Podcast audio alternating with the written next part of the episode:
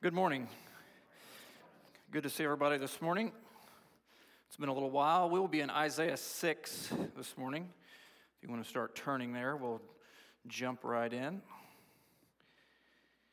And if you want to take into account a couple of words at the outset of the message today that I think will be good guide for today's and next week's messages are the words holy and humble. And we just sang about that, and I would second Kim's appreciation for the worship team this morning.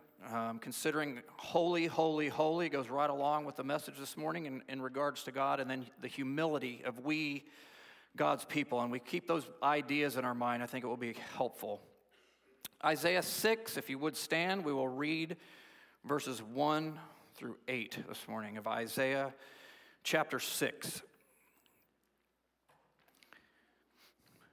In the year that King Uzziah died, I saw the Lord sitting upon a throne, high and lifted up, and the train of his robe filled the temple. Above him stood the seraphim. Each had six wings. With two he covered his face, and with two he covered his feet, and with two he flew. And one called to another and said, Holy, holy, holy is the Lord of hosts. The whole earth is full of his glory and the foundations of the threshold shook at the voice of him who called, and the house was filled with smoke. And I said, Woe is me, for I am lost. For I am a man of unclean lips, and I dwell in the midst of a people of unclean lips. For my eyes have seen the King, the Lord of hosts. Then one of the seraphim flew to me, having in his hand a burning coal that he had taken with tongs from the altar. And he touched my mouth and said, Behold, this has touched your lips. Your guilt is taken away, and your sin atoned for. And I heard the voice of the Lord saying, Whom shall I send, and who will go for us? Then I said, Here am I, send me. Father, we are so grateful to you this morning. And Father, we just think of the words of the song that we just sang Worthy is the Lamb who was slain. Father, we're grateful of that. I pray that you would prepare our hearts to consider the attribute of your holiness, and Father, the need and the exaltation of the cross of Jesus Christ in light of your holiness and our brokenness. I pray that you would guide us today, give us wisdom. I pray that you would help us to take from here things from your word that would change us, and not only change us, but change those around us, Father. We ask this in Jesus' name. Amen. You may be seated. I think it was about 10 years ago now, while we were on vacation, my family and I had the privilege of visiting St. Andrew's Chapel in Sanford, Florida, where R.C. Sproul is the pastor. And Dr. Sproul was a man I esteem very highly in the faith, and I've listened to literally countless hours of his sermons and teachings and have benefited from them greatly, even in regard to the message that I'm about to deliver today. But uh, after the service, we walked through the line leading out of the church where Dr. Sproul was sitting on a stool at the back, and we shook his hand and thanked him for his ministry. And I have to admit, I was somewhat struck by that feeling we humans get when we're in the presence of someone that we hold in high regard. I think you know what I mean. Uh, if the President of the United States suddenly came through the back door, despite your political leanings, a certain anxious feeling would come over you. You can see this taken to an idolatrous extreme when you think about videos of young people almost having a mental breakdown when they come close to the latest pop icon. And I'm not even going to try to venture to name a late, a current pop icon. I will only date myself. But in my day, it would be like Michael Jackson, or previous to that, you can think of Elvis. You see these videos of this near mental collapse when people get in the presence of these people that they hold in high regard. And whether it be the office they hold or the respect that we have for them, something in us responds to them. And Isaiah most likely had a similar feeling towards King Uzziah. But as we will see, what Isaiah goes on to see far transcends a normal human experience. And as we consider the passage, let's first give a brief historical rundown and an introduction to Isaiah and the biblical landscape during this period of Isaiah 6. So, Isaiah, who some would regard as the greatest of the Old Testament prophets, the son of Amoz, prophesied during the reigns of four different kings of Judah Uzziah, Jotham, Ahaz, and Hezekiah. And remember, this was during the time of the divided kingdoms.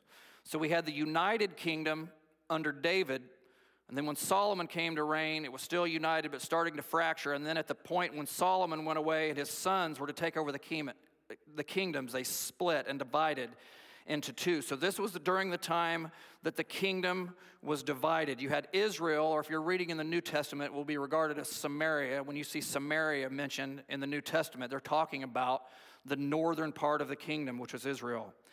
That was to the north, and then you had Judah to the south. So we have the divided kingdoms. Isaiah is in Judah, and we're talking about King Uzziah. So Isaiah's name, interestingly enough, means salvation of Jehovah, which is similar etymologically to the names Joshua or Jesus. So it's, they're similar etymologically. And I say it's interesting because Isaiah has so many prophecies relating specifically to the coming Messiah who would show up some 700 years later, that being Jesus Christ. You'll recognize some of these verses if you go on to read through the book of Isaiah. Does this sound familiar? The virgin shall be with child, and his name will be Emmanuel. You might also recognize this He was wounded for our transgressions. That's Isaiah.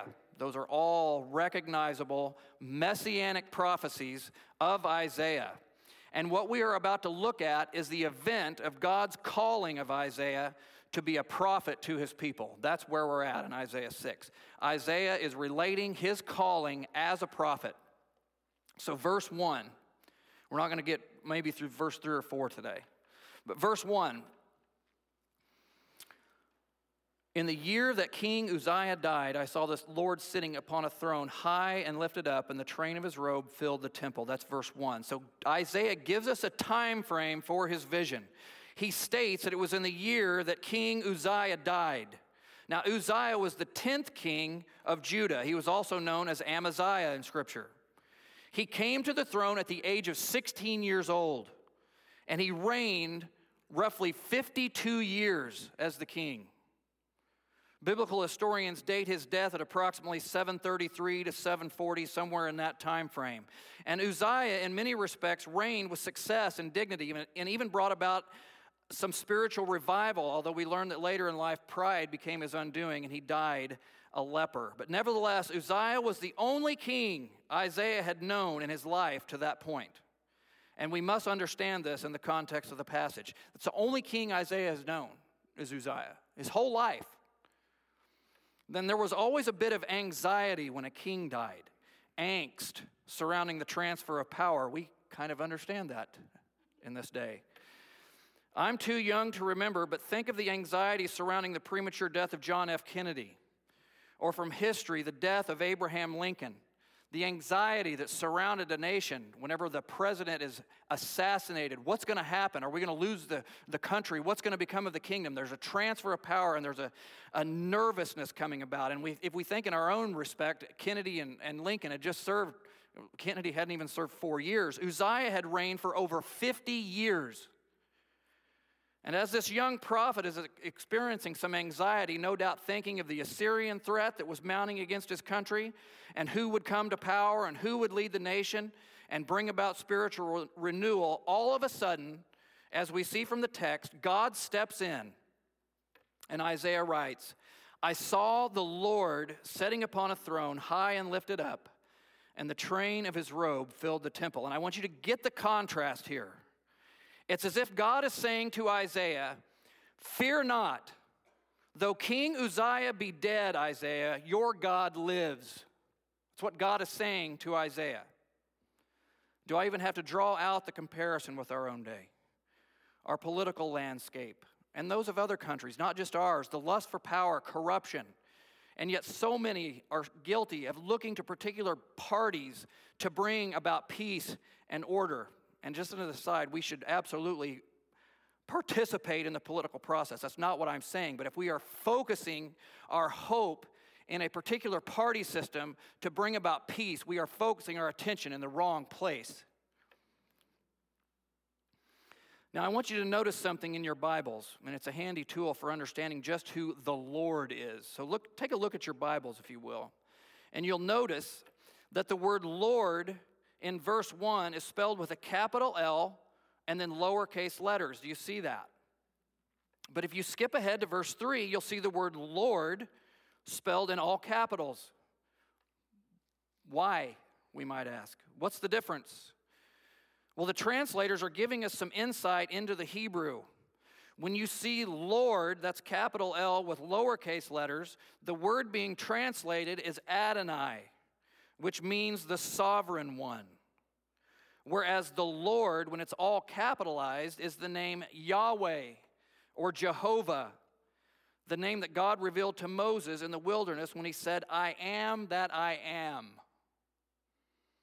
If you're into big fancy words, that's called the tetragrammaton. It's four syllables.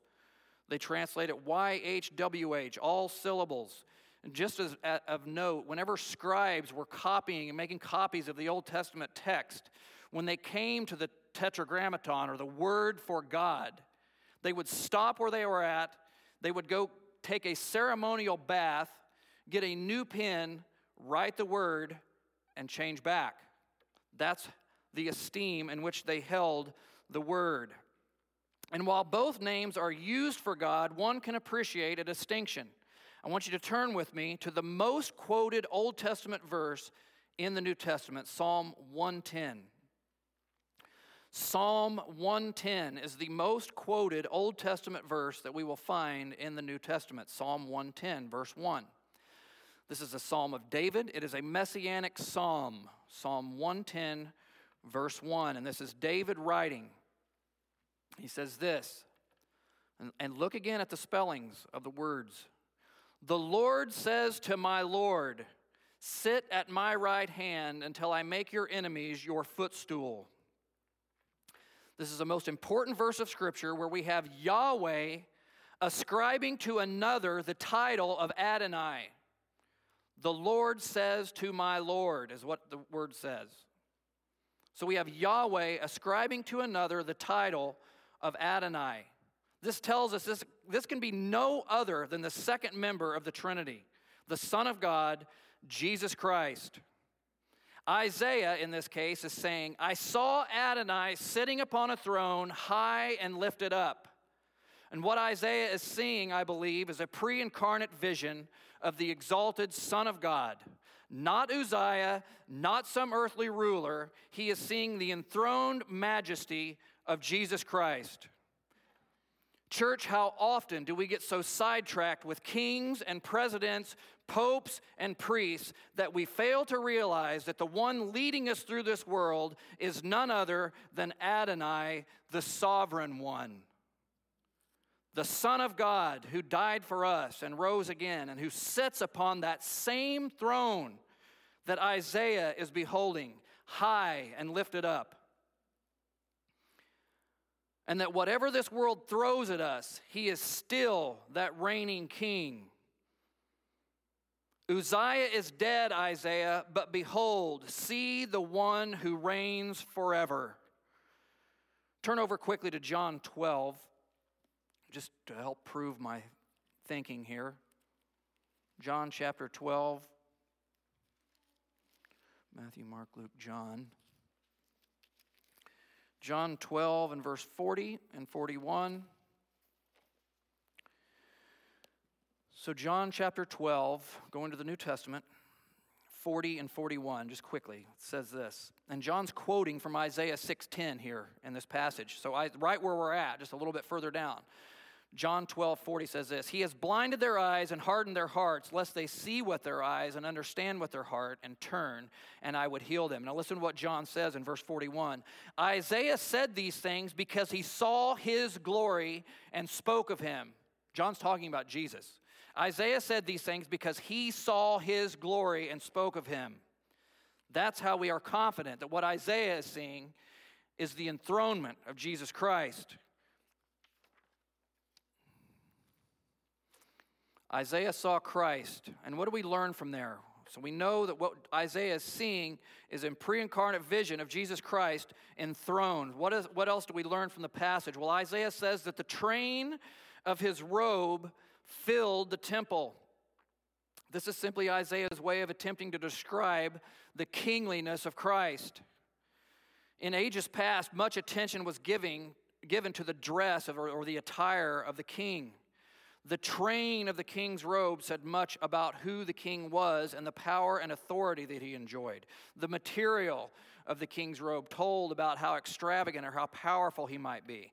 In this case, we learn from Isaiah that the robe is so long and extravagant that it literally fills the temple. Verse 2 And above him stood the seraphim, each had six wings. With two he covered his face, and with two he covered his feet, and with two he flew. Talking about the seraphim. If you look in a concordance, you will only find the word seraphim in Isaiah 6. It's the only place. Literally translated, seraphim means the fiery ones.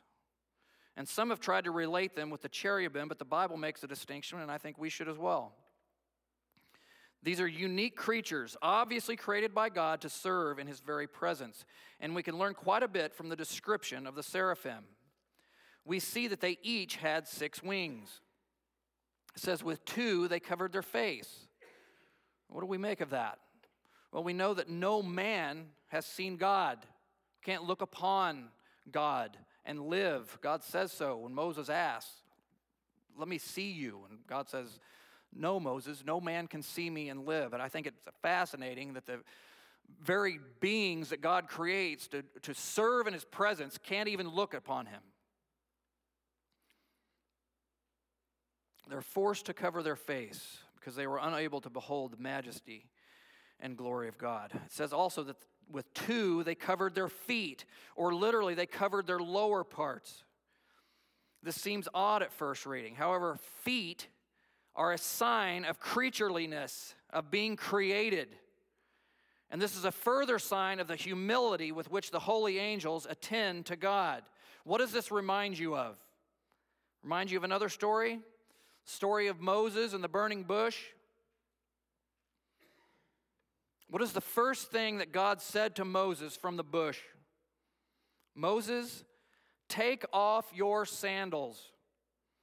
In other words, Moses, bare your feet and remember who you are, for the ground on which you are standing is holy ground. The humility of the holy angel should speak volumes to us, church. As Matthew Henry states in his commentary, if angels be thus reverent in their attendance on God, with what godly fear should we approach his throne? Else we do not the will of God as the angels do it. Oftentimes, we so haphazardly walk into a worship service or engage in prayer as if we are doing God some kind of favor by even showing up and forgetting that we are approaching a reigning king. I am guilty of this. Well, it's Sunday. I, I owe it to God to go to church this morning. I'm tired. I don't really want to go, but, but I'll go. Verses 3 and 4. While we can learn much from the description of the seraphim, we must pay special attention to their proclamation. And this is really the thrust of the message the description of the seraphim, we must pay special attention to what they are proclaiming. What activities are these most majestic of creatures engaged in?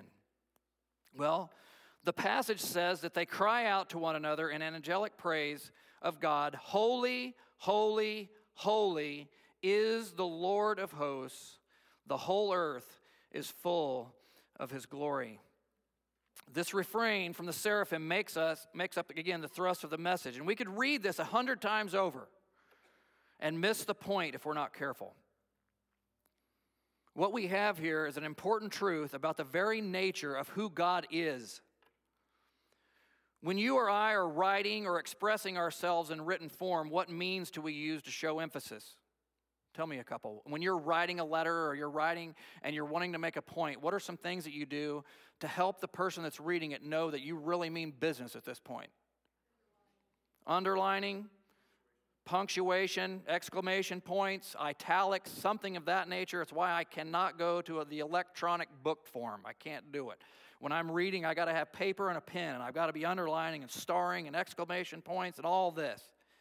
But we have our ways of making sure that when we're expressing ourselves, we're showing emphasis to this point. Well, the Hebrews did the same, but they had another way of stressing important points, and that was through the use of repetition. If you read through the New Testament, you'll see Paul using this construction on several occasions. In the Gospels, you will oftentimes see Jesus using this when he's trying to stress a point. What does Jesus say? He'll say it not at the end, he says it at the beginning. What does he say sometimes? I think I heard truly, truly. I think I heard that out there. Truly, truly. He'll begin a statement and he'll say, truly, truly, or some may translate it, verily, verily. And what he's actually saying is, amen, amen. So Jesus says his amens at the beginning of his statement. Amen, amen. He's, he's, he, he repeats it as if to say, listen carefully to what I'm getting ready to tell you. He's getting ready to drive home an important point. And I think it is significant, very significant, that the seraphim repeat the word holy three times. Why is this important? Well, church, can I submit to you this morning that no other attribute of God in Scripture is raised to this superlative or supreme level? Not one. Nowhere does the Bible say that God is mercy, mercy, mercy, or grace, grace, grace, or justice, justice, justice. Are you ready for this one? Love, love, love. I think we need to take note that when God rolls back the canvas of the heavens and allows Isaiah to peek in, what Isaiah hears is that God is holy, holy, holy. Holiness is inherent within God's very being. Someone may ask, well, what does it mean to be holy? Well, just briefly, holiness in pertaining to God is complete otherness. Otherness. Completely pure, free from any hint of stain, sin, or unrighteousness. That's what holiness is. The Puritan Stephen Charnock, in his treatment of the existence and attributes of God, says this regarding the holy character of God. And listen to his point. I don't know if, how many of you have read some of the Puritans, but they can write pages on a single thought. The book is like, I'd stop a bullet, I think. But listen, listen to the point he's getting at, because I think he makes an exceptional point when he's talking about the holiness of God and how we sometimes focus on those attributes that we want to focus on. listen to what he says. I think it's interesting. If any, and he's talking about holiness here, if any, this attribute has an excellency above his other perfections, talking about holiness. If any, this attribute has an excellency above his other perfections. There are some attributes of God we prefer because of our interest in them and the relation that they bear to us as we might esteem his goodness before his power, and his mercy whereby he pardons before his justice whereby he punishes. And there are some we more delight in because of the goodness we receive by them. So there are some that God delights to honor because of their excellency. I think it's an excellent point. When God rolls back the canvas and Isaiah peeks in to the realm of heaven, what he hears, how he descri- hears God being described is holy, holy, holy. In other words, and I believe it's fair to say this, that God's actions are always qualifi- qualified by this attribute. Let me say that again because I messed it up. I believe it is fair to say that God's actions are always qualified by this attribute. His love is a holy love, His justice is a holy justice, His mercy is a holy mercy, etc., etc. And beloved, we would do well to remember this truth as we seek to approach the throne of grace. Verse 4 tells us that with this message of God's holiness at the very foundation shook.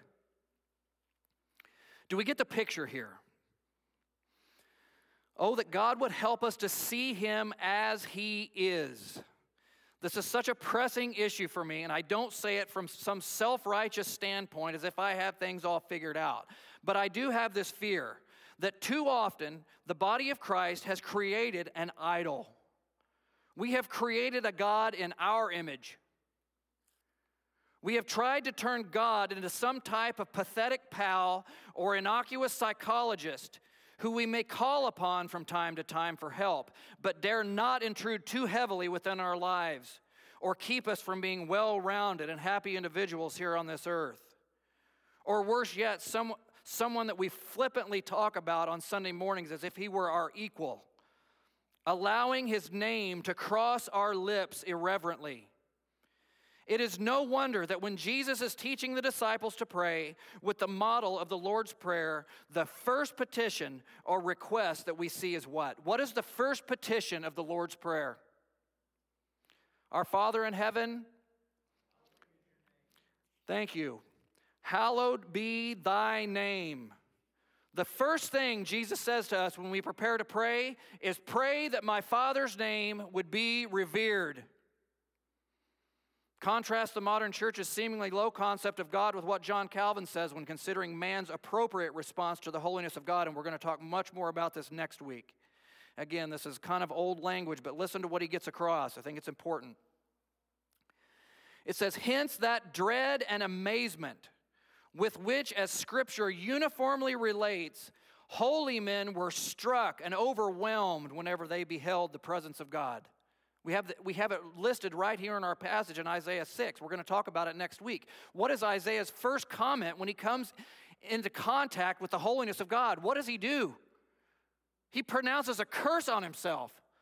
Woe is me, he says.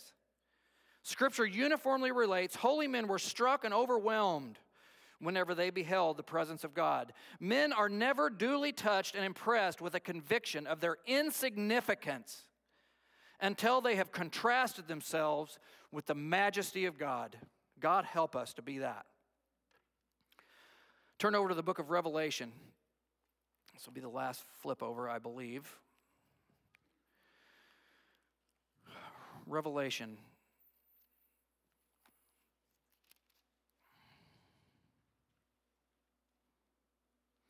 Uh, chapter 1. Revelation chapter 1, verses 12 to 18. I want you to get a picture of this and consider this. I, I made a mention the last time uh, I spoke about some things. I didn't clarify them probably as good as I should. But I have this fear that we, we tend to turn Jesus into some cow eyed, jilted lover who's begging for our attention. I fear that that's the way we think of Christ. I want us to read in Revelation chapter 1, verses 12 to 18. I want you to listen to this description. This is John in his revelation and what he's seeing. He says, Then I turned to see the voice that was speaking to me. And on turning, I saw seven golden lampstands, and in the midst of the lampstands, one like a son of man. Who do we immediately know who that is? That is Jesus. Clothed with a long robe and with a golden sash around his chest. The hairs of his head were white, like white wool, like snow. His eyes were like a flame of fire. His feet were like burnished bronze, refined in a furnace, and his voice was like the roar of many waters. In his right hand he held seven stars. From his mouth came a sharp two edged sword, and his face was like the sun shining in full strength. Verse 17 When I saw him, I offered a chest bump and a high five. Is that what John says? When I saw him, I fell at his feet as though dead. But he laid, that's so good. But he laid his right hand on me, saying, Fear not, I am the first and the last and the living one. I died, and behold, I am alive forevermore, and I have the keys of death and Hades. Wow. Beloved, this is Jesus Christ. His feet is burnished bronze, his voice is the roar of many waters. And when John beholds him, he falls down as if dead. We're going to talk much more about this next week. And consider this by grace upon grace, through the author of the book of Hebrews in chapter 4, verse 16, this same Jesus invites us as his people to draw near to his throne of grace with confidence, it says that we may receive mercy and find grace to help in time of need. The holiness of God should not repel us, but draw us if we come in the proper mindset of humility and praise. That is the point. Come to Him and be humbled by a true and accurate understanding of the majesty of the Savior. You may be saying, Aaron, this message troubles me. Do you know who I am? I'm a sinner. I know exactly who you are because I know exactly who I am. Yesterday, trying to put up some corral fence, I had a 16 foot panel on my back, and I was at this portion of the corral where it was muddy and there was mire, and I was in my gum boots, and I was trying to carry the 16 foot panel, and my boot got stuck. And I fell face first into a mud hole, and I'll clean it up by saying a mud hole. It was in a corral, remember. Face first with the panel on my back. And I, I think at that moment, I was not contemplating the holiness of God. Sadly enough. Yes, I know who you are. I know who I am. And I also know I know very well who I am. And this message should magnify the cross of Jesus Christ. That is the point. This message should magnify the cross. Beloved, God is holy and we are not. Isaiah's vision gives us the subject of our message today. Do you know what else Isaiah prophesied after this encounter? I want you to hear this and I want you to be comforted by it. Feel the weight and the glory of this message from the pen of Isaiah. Listen, just bask in this. I'm not going to have you turn to it. Just listen. This is from the pen of Isaiah, the same man that we're reading about in Isaiah 6. But he was wounded for our transgressions he was crushed for our iniquities. Upon him was the chastisement that brought us peace, and with his stripes we are healed. And beloved, when it says by his stripes we are healed, I'm not talking about of the common cold. I'm talking about the sin that curses us, that was placed upon him. All we, like sheep, have gone astray, Isaiah says. We have turned everyone to his own way, and the Lord has laid on him the iniquity of us all. What a comfort! What an invitation. I can't give a better invitation than that to know that God is holy, holy, holy, and I am not.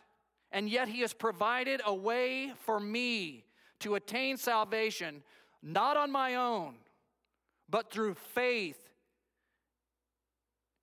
in the death and resurrection of Jesus Christ. Let's pray.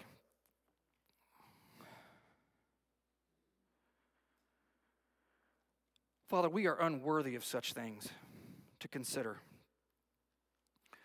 Father, when we consider your perfections, and we consider our imperfections, we think to ourselves, how can this be? And Father, it is by no way other than grace, no way. We have no hope apart from the cross. And I pray that you would help us in light of the passage that we read in the Old Testament, 700 years before the coming of Jesus. that we are given an idea of the need that each one of us has for the cross of Jesus Christ. We are absolutely 100% dependent upon the sacrifice of Jesus Christ.